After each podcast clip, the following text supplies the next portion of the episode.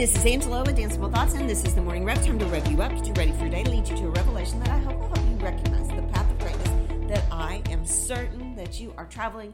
Today, I want you to stretch. I wonder if, as I said, stretch like that, you felt your body move with my vocalization of stretching through, rolling that neck and shoulders around lengthening out that spine, maybe curving it down, tuck that chin, then make your tall your torso long and tall. We tend to by the end of the week have we've probably compressed our our bodies into a little bit smaller box than we started at any given day.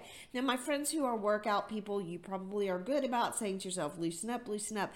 But I'm really speaking to my non-workout people, uh, you know, they use that word sedentary we don't have to be sedentary. We don't need to be like sedimentary rock and settle, settle, settle. We need to let our bodies have um, the opportunity to release the tension. So I want you to think about just do a quick little inventory. Where are you holding your tension? As for me and myself, it's me and all in my neck and shoulders. Absolutely. And despite the fact that I've danced all my life and I know better, I tend to really hold the tension. So I'm going to say to each and every one of you, go through this inventory with me. It's very, very quick. Take and instead of me telling you to move your neck around, I want you to think about tilting your ears from shoulder to shoulder. Tuck your chin as low as you can down. I'm doing it with it. You can hear my voice changing.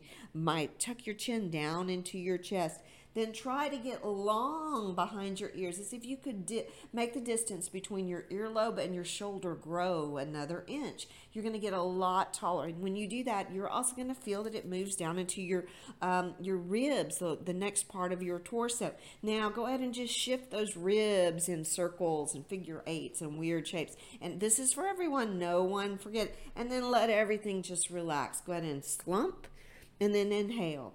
See, that moment of stretch is going to do wonders for releasing the tension so that you can move into this weekend with a new and refreshed attitude. I hope